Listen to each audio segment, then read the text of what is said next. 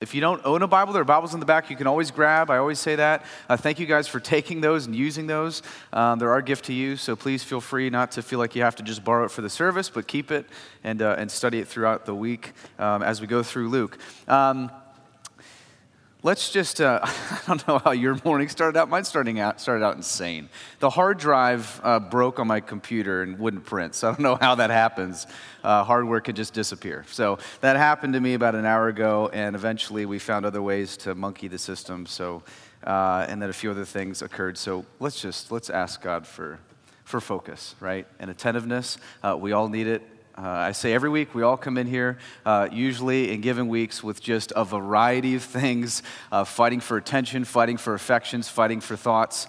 Uh, so we desperately need Him. So let's just let's appeal to Him and ask Him to give us a straight path today. God, thank you that you're a good God that loves to forgive sinners, that loves to extend grace. God, thank you that you have offered a way to salvation, Lord, that is so good and so perfect. Lord, we get no boasting, we get no merits for it. Uh, all that we get to do is celebrate you for all that you've given us in your Son. Father, thank you for your word. Thank you that we get to see it this morning. Thank you that we get to look at it and study it. May it nourish us well. May it serve our hearts in ways that and correct us in ways that might sting but be fruitful. God, so we might be coal that turns into jewels. Thank you for this family you've established and are establishing. Thank you for the things you're doing here. We marvel at your kindness. Uh, keep us even today as we read and study and sing and share and pray. In Jesus' name, amen. Amen. Luke chapter 17. We are uh, moving along, and here's where we just pick up this morning in Luke. If you're wondering kind of where you're, uh, if you're new to Luke or you're new to this whole study, uh, first just follow up on the last two years of sermons. But uh, here's kind of where we're going to land this morning. Jesus has been preaching, teaching. He's been going town to town, village to village, telling and proclaiming what's known as the kingdom of God. Now, the kingdom of God is basically just this message that there's a there's a kingdom and it's perfect and it has a perfect king, but you can't enter that kingdom through merits, through ceremonies through works, but through faith alone in the King who sent his son, King Jesus, to die and ransom us as a payment for sin, give us reconciliation with God, pay our debt for us, give us the righteousness that we couldn't earn on our own. Uh, so it's a, it's a glorious kingdom. So he's been proclaiming this. And all the while, I've been saying there's been this rift occurring with the religious because the religious were teaching that the way to enter this kingdom was through ceremonies and through rites and through heritage. And Jesus continually shows us that it's not through your birth, it's through rebirth. Okay? And so this morning, um, as Jesus has been laying before us weighty realities, weighty truths, uh, he's been warning the religious of judgment, of eternity, because they were steering people away from the truths of Christ. And that's why um, last week we saw him give a pretty weighty parable and illustration on hell, because he was trying to warn the religious that, hey, you're going to end up here and you're going to send others here through what you're preaching and teaching if you don't understand what you're preaching and teaching is error and it needs to be corrected. And so um, here we have Jesus constantly and consistently doing that. And here he's going to turn to his disciples. He's going to give them a word of encouragement and and a word of exhortation as they've been kind of eavesdropping in all these conversations. So I always say a really good way to read the Gospels is just remember there's usually lots of people listening on what you're reading, okay? So, so as you're reading him kind of talk to the Pharisees and then move to the disciples and move to crowds, there are all sorts of people that are listening to Jesus in these particular environments. And so in this one, he, Luke gives us through the inspiration of the Holy Spirit, he shows us that he's going to turn to his disciples and say something. So uh, verse 1 of chapter 17, Luke writes this. And he said, That's Jesus, said to his disciples, Temptations to sin are sure to come, but woe to the one through whom they come. It would be better for him if a millstone were hung around his neck and he were cast into the sea than that he should cause one of these little ones to sin. Pay attention to yourselves. Okay, out of the gate. Anyone else just so thankful that Jesus said temptations are sure to come? Right? You okay with that? You, you thankful for that? Because that means now all of a sudden we're all in the same pot, right? We're all in the same good family, good company, that temptations are going to come. It's inevitable. It's part of this sin stained, broken, fractured world where Genesis 3 on, there is sin indwelling you and sin coming at you, not just through satanic forces and adversaries, but through your own flesh and through the sin that indwells you. And so here we see that these temptations are sure to come, and Jesus shows not if they come, but when they come right? So, so you're going to be faced with these, these lurings away from God's good design daily in your life. And, and here's the interesting thing that, that is noted here is, um, and, and one thing you'll learn as you read the Gospels and other places is um, temptation is not sin, it's giving way to temptation that's sin. Okay, so Jesus, right, our high priest, he lived in every way without weakness, though, without, um, without sinning, right? He was tempted, right, in every way that we are, but he never gave into that sin. James will tell you that temptation is not sin, but when you give into that temptation and succumb to its lustful, sinful, deceitful intent, it gives birth to what's called sin. And so these temptations that are going to come at us, okay, that's not sin. Okay, sin is when you give way to that thing that tempts you away from all that is good and glorious in the cross of Jesus Christ. And um, as he says this, Jesus goes, Look, I know temptations are bound to come, so um, they're going to come unknowingly and knowingly, right? I mean, the unknowing ones are, you know, you walking, you can't walk into a convenience store aisle anymore without trying to like watch your eyes, right? It's like, what in the world are they putting on here now, right? And then you've got knowing ones where you seek it out, you search it out, you look for it, sin that you intentionally go after so these two different types of sins that kind of come at us. But the idea here that Jesus is getting at is sin will come at you, but it should never come through you. That's his concern. His concern is when it comes through, when, when you're the active agent leading somebody to stumble and walk away from the truth that is in Jesus Christ. He's saying, so sin's going to come at you, but make sure it doesn't come through you. And um, here he shows this, and the kind of wording, if you actually read the just how it's written, it's basically to put a stumbling block in front of somebody so it trips them up. Okay, so don't do anything that's going to trip somebody up and cause them to sin or, or stumble. And um, Jesus basically is, is, talking about two dangers here. Um, one clear danger he's talking about here is uh, the reality of false teachers. Okay, somebody who is clearly steering you away from the truths of Jesus Christ. So, the reason he's clearly talking about this as one of the dangers is because um, false teachers were rampant. He's giving a strong word against these very Pharisees that were giving false teaching right? So that's why he gives this millstone analogy. He goes, man, listen, if you're going to keep, you know, taking people away from Christ, listen, these religious leaders weren't causing people just to like stumble in little sins. Like they were causing them to reject the truth of the kingdom of God being for you only and solely through the work of the Redeemer, the substitute for you, which is Jesus. So they were causing people to reject the truths of Jesus Christ. That's why he's so concerned. And so he says, Hey, it's better that a millstone be put on your neck and I drown you and prevent you from leading people to reject Jesus than put a life jacket on you to save you. That's a, that's a strong word from loving Jesus because he cares so much about the truth that people are hearing. They're not being steered away in false teaching, but driven to the truth in truthful teaching. So, this is the first type of thing he says, and that's why he says, pay attention to yourselves. If you look at almost every place this is used in the New Testament, it's almost always identified with false teaching.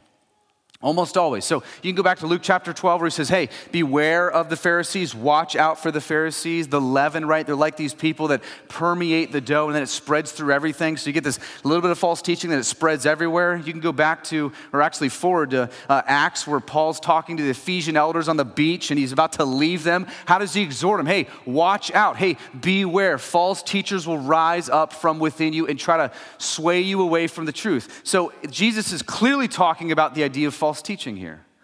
He's clearly saying, hey, pay attention to yourselves. Be careful of who you listen to. Be careful of what you let seep into your theology. Listen to what they say about Jesus Christ. Listen to what they say about sin and wrath and hell and heaven and works and merits and ceremonies. Pay attention, right? Pay attention to yourselves. Listen well. But the other danger is in relation to inside behavior right, in the local family of faith. He's going to talk about this, this when you're a part of a local church like this, there's also a danger in you leading others to sin and leading others astray. And this is why Jesus says here, don't do anything that would cause a brother or sister to stumble, especially these little ones. Now, there is debate across the camp of what this actually means. I think the one that makes most logic sense is that these are just the spiritually immature in the faith. These are the newborn infants. These are those who are growing up in salvation, learning the things of God. Hey, especially don't teach them something that's in error because they're, they're readily susceptible to these other types of teachings. You'll see in Matthew 18 a total parallel text where he talks about the same thing and uses the same language to talk about new infants in the faith, those who are growing up into Christ, those who are learning things of salvation. So Jesus is speaking about the young in faith here and saying, hey, man, they're young in their spiritual development. Be careful of what you do that might cause them to stumble, might put a stumbling block in front of them. This is why uh, Romans 14 is going to gladly say that the strong have an obligation to help the weak. If, if, if you're in this room, and, and what that means is you're your brother's keeper, in case you were wondering. Like that's on you as a mature Christian in the faith that as you work, as you walk, as you live, you need to operate and live in such a way that you might not cause a younger person in the faith to stumble.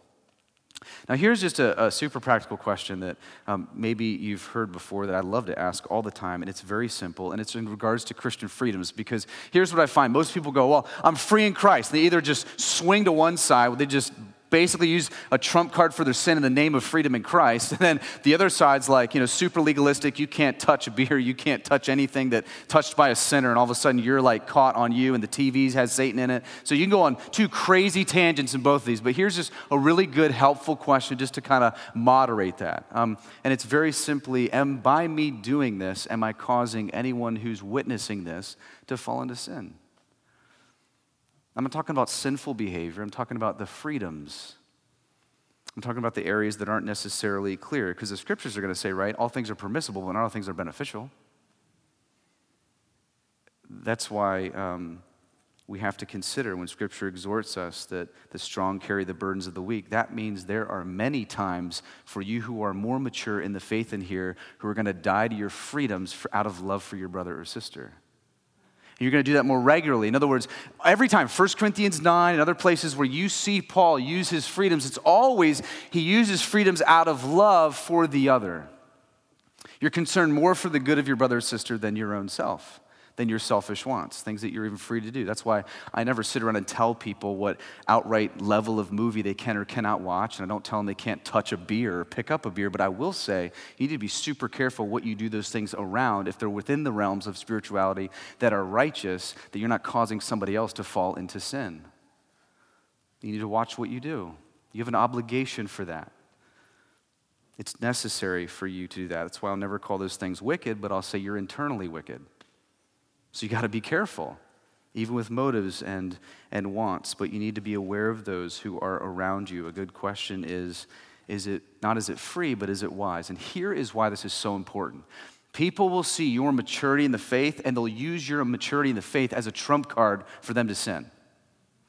Well, I saw so and so doing it, and then they'll exceed it and take it to a place it was never meant to be, and then you find yourself as the culprit because sin came through you in a way that God never designed it.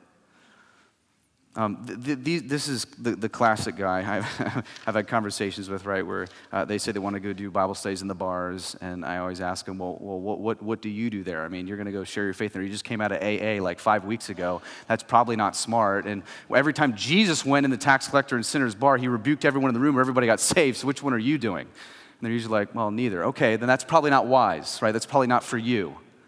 It's probably not something, a way you're gifted or wired, so we have to be careful of those things because it's an unavoidable fact that in a sinful, fallen world, these temptations are going to come. And this is why Jesus tells us now to live in such a way, a way to where we can engage and be engaged over these temptations. Look at what he says in verse 3. Just continues this thought. If your brother sins, he's moving now internally to the family of faith. Rebuke him. No one likes that word, by the way. And if he repents, the rebuker doesn't like that word. Forgive him. And if he sins against you seven times in a day and turns to you seven times saying, I repent, you must forgive him. Okay, so he's talking about those inside the family of faith. Now, the reason that's important to understand is I don't know if you've tried it, but rebuking a total stranger seldom works. Okay, so so you just find someone on the street, just outright rebuke him, but you'll probably get punched in the face. That, that's not that's not helpful. So he's talking about inside the family of faith, inside among brothers and sisters that love the God that you love, that serve the God that you serve, that, that want to walk in righteousness, that want to pursue his name. Okay, that's that's who he's talking about. We've outlined this extensively in our membership class. If you've taken our cover that membership class, we walk through Matthew 18 and what it means to engage a brother or sister and how to do that and when to do that. So I'm not going to repeat all of that. But here, Jesus is showing in a world of temptations and sin, inevitably, you're going to get sinned against and you're going to sin against others. Right in this room. Like that's going to happen. Right? So, so, like any family has its dysfunction, so does the church of Jesus Christ. And listen, those people that say, I just want to get back to the early church, read the letters of the early church. Dysfunction. Every letter is written to straighten them out. So I laugh when people say, we just get back how the early church used to do it, well, that's, that's who we are. So you're there. Here we are, early church right? Growing in grace, stumbling over one another, pleading for grace from Jesus Christ as we learn to walk in rightness together. And um, here Jesus starts out by saying, if someone sins against you, rebuke him. Now, I know that even the word rebuke, right now, some of you are just checking out. Like, oh, I knew this. This is where the gavel gets slammed. And no, here, let me say what it does mean and what it doesn't mean. Um, here's what it does mean you talk to them and not about them. I'm going to say that again because some of you guys are not going to write that in your notes. You talk to them, you don't talk about them. This is a going to that person and discussing the way that you've been offended or the offense that's been made. We don't like gossip. We don't like slander. We don't like all the little whispers. Just go talk to them. Now, that's just gone in our culture. Don't talk to them, talk to everybody else about them. But biblically, we're called as a faith family to go and address and meet with and talk to that person. You take time to pray how this would be helpful, how this would be grace giving, wise, but honest and truthful. It's done humbly, lovingly, strongly, truthfully, and let me encourage you, it's done after you've examined your own heart. Please save yourself heartache. Like, don't just rail out and lash out in the moment of rage and anger. Let your heart settle. Take time to pray. Is this an offense that Peter's just saying, hey, love covers a multitude of sins? Or is this a sin that I need to rebuke? I need to step into? I need to engage that? Ask for wisdom for that. Because if you're just trying to get at somebody, your rebuke will not be helpful. Right? If you just got this like inward aggression towards someone, you're like waiting for the one time to pounce on them and they do one thing and then you go after them to rebuke them, like that's not what God would say. He'd say first, right? Take care of the log that's in your eye and then go look at the speck in your brother's eye. So we take time to repent of our own hearts, and then we go and talk to the person who we feel offended us. That's what rebuking is. Here's what, what rebuking is not rebuking is not shaming them. Rebuking is not, hey, let me give you the list of all the reasons why I'm better than you, and here's the reasons you don't fit that category. Re- rebuking is none of those things. Actually, if you look at the totality of the New Testament, we're to operate as a people and to rebuke a brother or sister is birthed from this amazing, genuine, overflowing covenant love to Christ, to where we realize what happens when sin is full grown. So you see the destruction, you see the pain, you see the agony, you have a long view, you see what's ahead, and that's what gives you desire to even engage that person in the first place. Because I care about your soul, I care about you, I care about where that could lead you. I care about what this could do to the family of faith. And we walk rightly in that.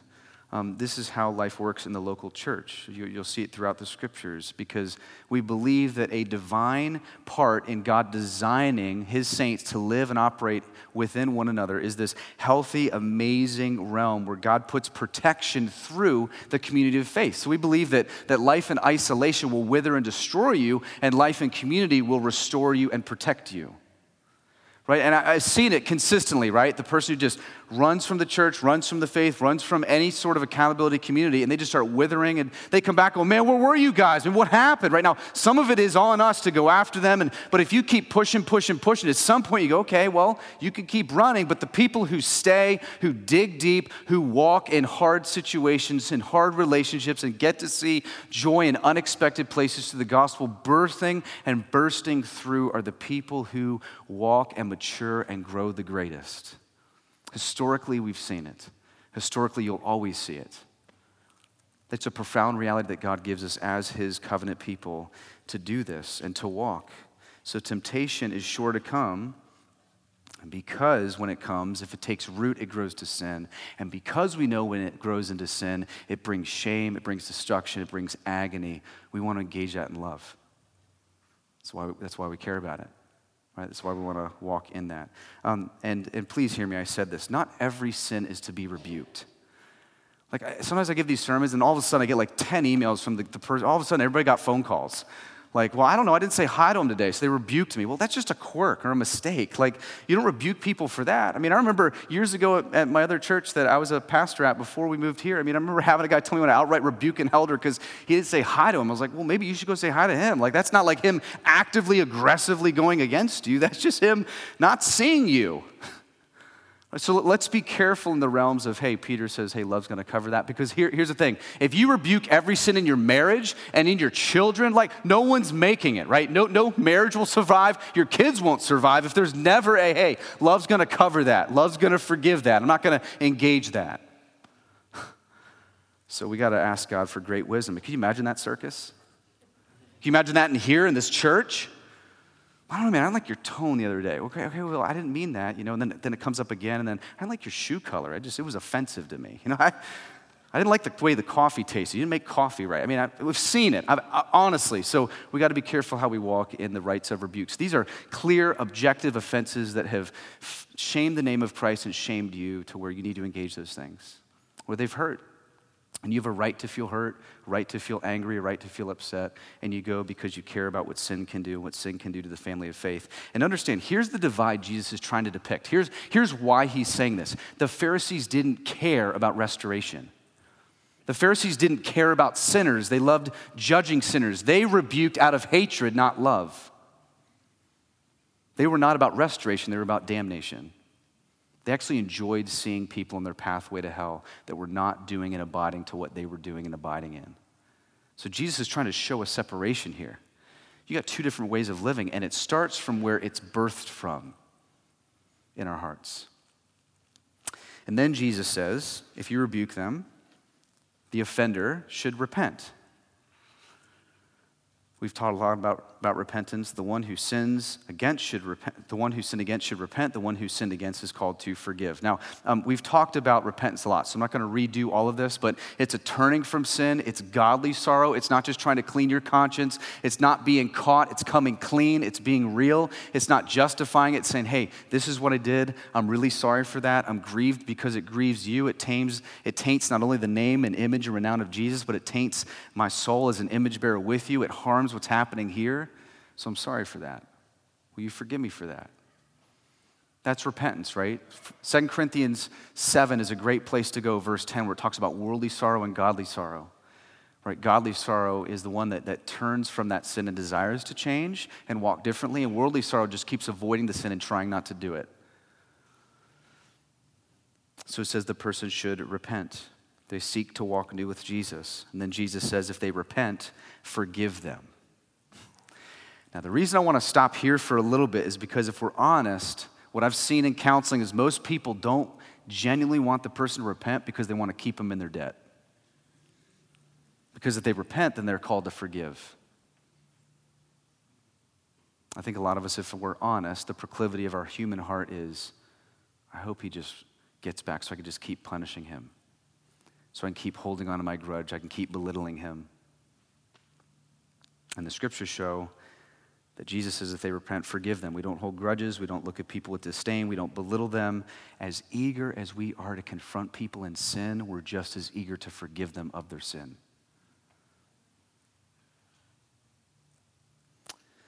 And let me just say this because I've seen this a lot in counseling over and over. If you choose unforgiveness, it will always lead to bitterness. And it will not free you, it will control you. And here's the thing the root that is in the other person who hurt you, you'll become just like them, and that same root's going to take root in you. Over and over and over. I see it all the time. Withholding forgiveness, not showing mercy, not being gracious, will cause you and create in you to be the very one that you disdain and you rebuke. So be careful. Be careful that you don't hold on to that. Let me just say what forgiveness is not. Forgiveness is not denying a wrongdoing. it's not going up, oh, didn't happen. No, it did happen. It hurt. It was painful. It was maybe destructive. Forgiveness is not ceasing to feel pain. Some of you guys have been horrifically offended and hurt. The pain's just not going to evaporate. Forgiveness is not forgetting. I have to say this because we always say, well, you know, Jesus forgives and forgets, that whole language, right? Well, well, God doesn't forget in the sense of it evaporates from his conscience. He's all knowing. When he sees a sin and forgives a sin, he chooses not to interact with you based upon what you did. He chooses to interact with you based on what his son did right? So he doesn't just erase it, but he chooses in a way to operate with you in a way he doesn't hold you in his debt. In the same way, forgiving somebody is not releasing them from your debt and choosing not to operate with them based upon what they did, but based upon what Christ has done for you. That's forgiveness. That's biblical forgiveness. That's how we forgive. That's what enables us to forgive. So you can't forgive on sheer willpower. Like you have to forgive based upon all that you've received in Christ, knowing your debt was much bigger than theirs. You stand in a much greater treason against the hallowed name of God. And so when He forgives you and chooses to forgive you, not forgetting your sin, but saying, I'm going to treat you and interact with you based upon what my son does and not what you did in the past, present, future, we mimic that. We ask God for help to do that and live in that and operate in that way as the people of God. And according to Jesus, and this is the hardest part, it's not a one time event. If he comes back seven times in the same day, I'm like, come on, Jesus. Seven times, maybe in the same year. No, if he comes back seven times in the same day saying, ah, I repent, I, what? You should forgive him. What he's saying is your forgiveness should be limitless.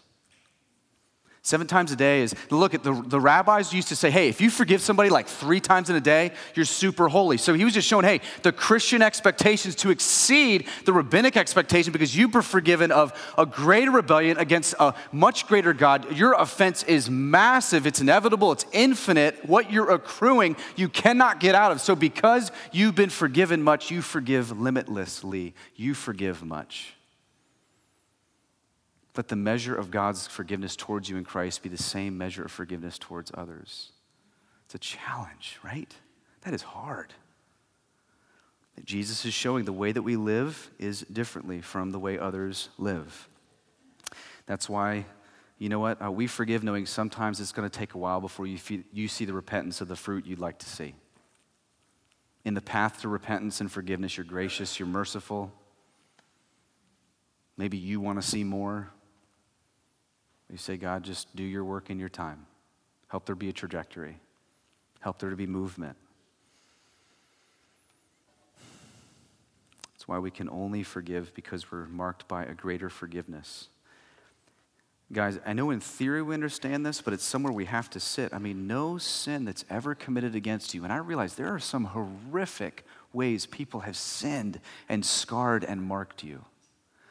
But no sin committed against you will ever compare to the sin and rebellion and treason we've committed against a hallowed, holy God. It just won't. And what that reveals is our naivety to our sin, the true depth of it, and our naivety to the true, hallowed holiness of God. And when God starts to show us that chasm, then it grows in us a big heart that swells with forgiveness. And um, that's why what you're doing with you, when you withhold forgiveness, that's why this is what you're doing. You're basically viewing the lens, viewing the world, viewing the gospel through a lens that says, well, I'm outside of somehow the free giveness and mercy of Jesus Christ. Because I'm outside of that, now other people really need that. And so when you look at people, you go, well, I'm better than them. I haven't done what they did. You forget that you actually did we all have to God Himself. We've all done it. And so he puts everybody in the same camp. Now, I love this. Um, as he's showing a mark of true holiness in the Christian and their eagerness to forgive, to be gracious, to be merciful. You see this in Colossians 3. I love this passage. Colossians 3, Paul talks about this. He says, Put on then as God's chosen ones, holy and dearly loved, compassion, kindness, humility, meekness, and patience, bearing with each other, and forgive whatever grievances you have against one another, as the Lord has forgiven you, so you also must forgive. So, so, what you see here and everywhere in Scripture is the foundational component to allow you to walk in forgiveness, allow you to walk in humility, allow you to walk in meekness, allow you to walk in patience. The foundational component is always God's love towards you in Jesus Christ. He marks you first and says, Hey, you're chosen, you're holy, you're dearly loved by God. Can't you just operate this way? Can't you just walk this way? Actually, the literal wording of bear with means to put up with. I love that. So God's going, can you just put up with each other? Like, mean, put, why? Why can you put up with each other? Because you're dearly loved by God. You're secure in eternal family. You've been forgiven of all your debt. Wrath doesn't hang over you anymore. His mercy, kindness, patience, humility is crazy and astounding. So, can't you guys at least try to just deal with each other? That's what he's saying. Remember first your identity vertically. Remember all that you have, all that you are, and then walk horizontally, rightly with others side by side. Oh boy, do we need the Lord's help. And I love it because the apostles even realize we need help. Look at verse 5. The apostles said to the Lord, increase our faith. That's going, hey, I need help. This is tough. What you just rolled out for me is not natural. It's contrary to my sin nature. It's contrary to all the religious patterns that are being taught. It says, increase, increase our faith. And the Lord said, I love it, Jesus just agrees. Yep. If you had faith like a grain of a mustard seed, you could say to this mulberry tree, Be uprooted and planted in the sea, and it would obey you. They're going, Jesus, this stuff is hard. Isn't it great when people agree with your heart in Scripture? Where you can see yourself as people walking with Jesus, they're listening to this, going, man, this is very difficult. Man, to receive rebuke, to forgive others I don't want to forgive, to try to watch my life and doctrine closely so I don't cause a younger brother or sister to stumble in the faith, all the while restoring and restoring and restoring and forgiving and forgiving, and all the while they might keep sinning against me over and over and over, all the while extending forgiveness, forgiveness, forgiveness. This is difficult. Increase my faith. I need some help. I need help with this. And Jesus simply agrees and said, Yes. If you had faith like a grain of a mustard seed, you could say to this mulberry tree, Be uprooted and planted in the sea, and it would obey you. That's an astounding thing. To uproot a mulberry tree? People knew mulberry trees to have roots that were like 600 feet down in the ground. That was like impossible. It needed to be supernaturally done. A mustard seed was one of the smallest seeds in Israel you could find. It would grow to a bush that was almost 15 feet by 15 feet. Jesus' lesson is really simple for us. The Christian life is a willful, constant trust in Him and His greater power and His greater ability to do supernaturally through you what you can't do humanly. That's the Christian life. You want to try to do verses one through four on willpower? Ain't going to happen. You might go for a season, you'll run out of steam, hit a wall, and then just resort to just bitterness and frustration. But he's showing here that no, no, what you need is something outside of you. Here's what I want you to make sure you understand this text. He's not telling them to do pointless things. I've heard this text really abused. He's not telling them to go out and do magic tricks and wow people. Increase our faith and then do something nuts like that, rip up that tree and replant the seed. That could never happen. He's not telling you that. He's telling you to increase your trust and understanding of what He does through you. You have the indwelling power of God. So continue to trust and believe that, that you can forgive, that you can exhort, that you can restore, that you can walk in mercy, that this can be done in and through you. He's telling them to drive their hearts and minds by faith into the truth of God, who He is. This is Second Corinthians, man. When I'm weak, He's really strong. Ephesians 6. Be strong in finally not you, be strong in the Lord. Man, God, help me to be strong in you and your might. Remind me that I'm a new citizen of a new kingdom, of a new creation. I'm indwelt by a supernatural Holy Spirit of God so that I can do what I humanly could not do. Help me with this. Increase my faith, increase my trust in this. And he's basically saying if you have the courage to do that and the ability to do that, powerful things can occur. Powerful things can happen, like you uprooting, uprooting a mulberry bush and casting it into the ocean. You're going to see restoration in relationships you never thought you could see. You're going to see the gospel take root in marriage in the way that you never thought you could see.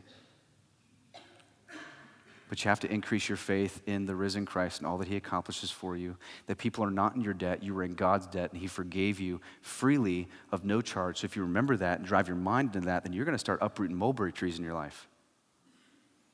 You're not literally going to grab the mulberry tree. And he always uses things just as examples, so there's probably a mulberry tree right next to him. That's why when he says, hey, this mountain can move, they were looking at a mountain. He's not telling you to walk out there and go, man, if I have enough faith, I'm actually going to look at Mount Everest and move it. He's saying, in the day to day, in the daily walk of the community of faith, we can do these things. So the disciples are going, Jesus, this is so far beyond our ability. This isn't natural. And Jesus says, You're right. He says, You need something supernatural. But remember, you're indwelt by the Holy Spirit of God.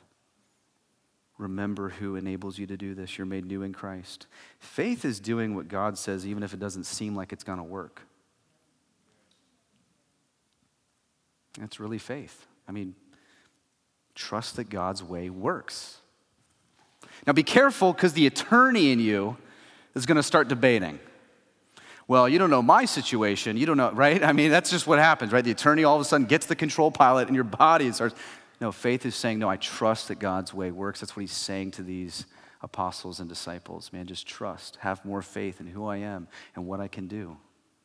I can enable you to do forgiveness and walk in mercy in ways you never thought. And then he provides a short parable for protection. Let me just say before this, you have to understand, again, continuously through this, that he's constantly depicting and dividing the Pharisaic life with the life of the children of God. He's trying to show you the life that they live is not like the life the children of God live. The reason I'm saying that is because the religious were proud. The religious didn't think they needed more faith. The religious didn't like showing mercy. The religious loved to rebuke, and they did not forgive. He's showing that you live differently. Followers of Jesus don't act in pious, self righteous reactions. They're quick to forgive, they're humble. So he gives a short parable as an illustration. Verse 7 Will any of you who has a servant plowing or keeping sheep say to him, when he has come home from the field, Come at once and recline at table? Will he not rather say to him, Prepare supper for me and dress properly and serve me while I eat and drink? And afterward will you eat and drink? Does he thank the servant because he did what he was commanded? So you also, when you've done all you've been commanded, say, we're unworthy servants. We've only done what is our duty. Jesus is showing the difference between the ways the Pharisees live and the children of God live, right? Pharisees were all about the show, being paraded in public, sat in big chairs in the synagogue, had long robes. It was all about them is the opposite of being humble. And here Jesus shows, he's revealing as God continues to grow you, as God continues to shape you, as God starts doing amazing things in and through your life, be careful. Because what happens is, all of a sudden, you're going to start walking as an oxymoron. You're going to be an arrogant Christian and you're going to totally forget that all that you have was given as grace, that even your obedience is owned by God. So, what he's showing is in this parable is okay, so this guy is just a guy doing basic chores of the day. This isn't anything big. This is in the, in the culture of the day, basic duties where he was getting paid to do these things. So he's going, man, the guy was just doing what he should. He was just a humble servant, he was just being obedient. Do, do you think he, he was owed special favors from the master? No.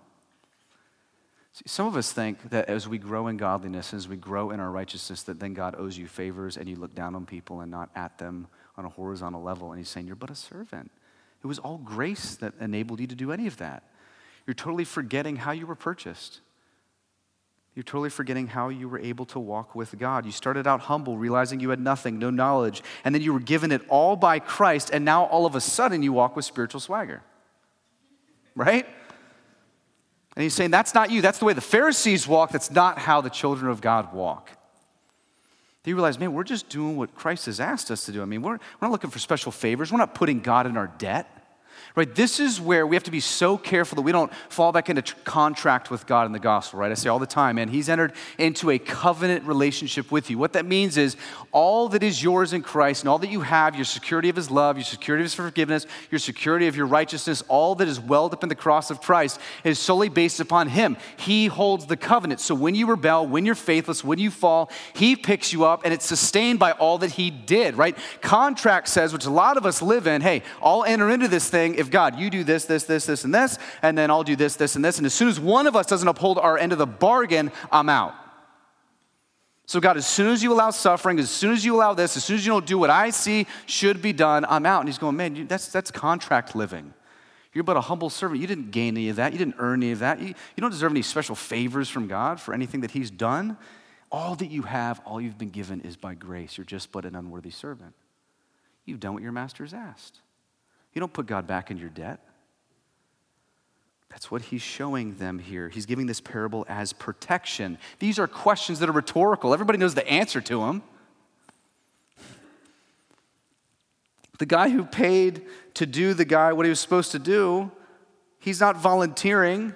Of course, he's not going to look for special favors. Of course, he's not going to expect something from the master. He's not putting his master in debt, he's simply fulfilling his duty. And so when we live for Jesus, when we honor Jesus, when we walk with Jesus, it's a shift towards, I can't believe I get to serve God. I can't believe I get to be a part of redemptive history. I can't believe I get to be a servant in the kingdom. I can't believe I get to forgive people and be an image bearer of God's great forgiveness for me. I can't believe I get to be a walking testimony of mercy and extend mercy to others. It's the shift that happens in the human heart. We're humble servants. And, and here's what's so mind blowing about the gospel, guys, is the Bible tells us that our ruler, our master, our King Jesus, with full authority, who is rightly due all honor, glory, and praise, became a servant right? Matthew 10 or Mark 10 45, right? He didn't come to be served, but he came to serve and give his life as a ransom for many. He exuded this life. He extended forgiveness. Jesus is a high priest who knows what it feels like to be sinned at over and over and over and over. He's a high priest who knows what it's like to be belittled, he knows what it's like to be betrayed. He knows what it's like to be scorned. He knows what it's like to be mocked. He knows what it's like to have his own family think he's a basket case because he's on the mission of God. But here is the hard, serious, raw truth. We are the ones who did that to Jesus, the servant. We're the ones who scorned. We're the ones who mocked. We're the ones who belittled. And he came to us more than seven times a day and said, I forgive you. I forgive you. I forgive you. I forgive you. And he walks in mercy in our repentance. He shows grace. He rebukes us in love. And he walks in grace. And he forgives us again. It's a profound, profound reality that the rebuke we all deserved truly, Jesus took for us in the cross of Christ. The rebuke we should have gotten was wrath eternally falling on us in the torments of hell. And he said, No, I'll spare you. I'll protect you from that rebuke, and I'll give you forgiveness in Christ, and I'll lavish you with my cross and my work. And if we repent, he says we can be forgiven. If you turn from your sin and turn to this Jesus who took the rebuke for you, and suffered and lived the life you couldn't live and died and paid your debt in full and doesn't hold you in his debt and raises you back a newness of life and gives you his righteousness, then he says, You have the ability now to walk as I walk and live as I live. As we ask him, Lord, increase our faith. Let's ask him for the help to do that this morning. God, would you help us to increase our faith? Would you help us, Lord, to grow in what it means and what it looks like to be a living, walking image bearer of you? Father, would you form us as a people, as a faith family, ones that so see and love one another that it's birthed from a place where we see what happens when sin is full grown, that we would lovingly, rightfully, truthfully, lovingly, humbly, boldly engage brothers and sisters and welcome engagement ourselves so that we might walk in greater newness of life we might continue to see more of the glories that are in the cross of Jesus Christ. Would you help us to be a people that are forgiving? Would you help us to be a people that are marked by humility? God, would you help us to release people from being in our debt? Father, I know there are people this morning that are thinking of faces, they're thinking of situations, they're thinking of actual scenarios that only bring about deep pain and deep rage and deep hurt. God, would you mend that in Christ? Would you increase their faith in what happened in the cross of Jesus Christ for them so that you might enable them the ability to do supernaturally what they cannot do humanly? Father, those that are in rebuke towards you in their sin, who have not repented of sin, who have not trusted in the free offer of mercy in Christ, God, would you give them the ability to do that this morning? God, would you bring about faith in their hearts? Would they see you for who you are in all of your glory and all of your beauty? Would they repent of sin and turn to you in great salvation? Father, thank you that we have such a great Savior. Father, help us to live and remember that daily, drawing strength from you. In Jesus' name, amen.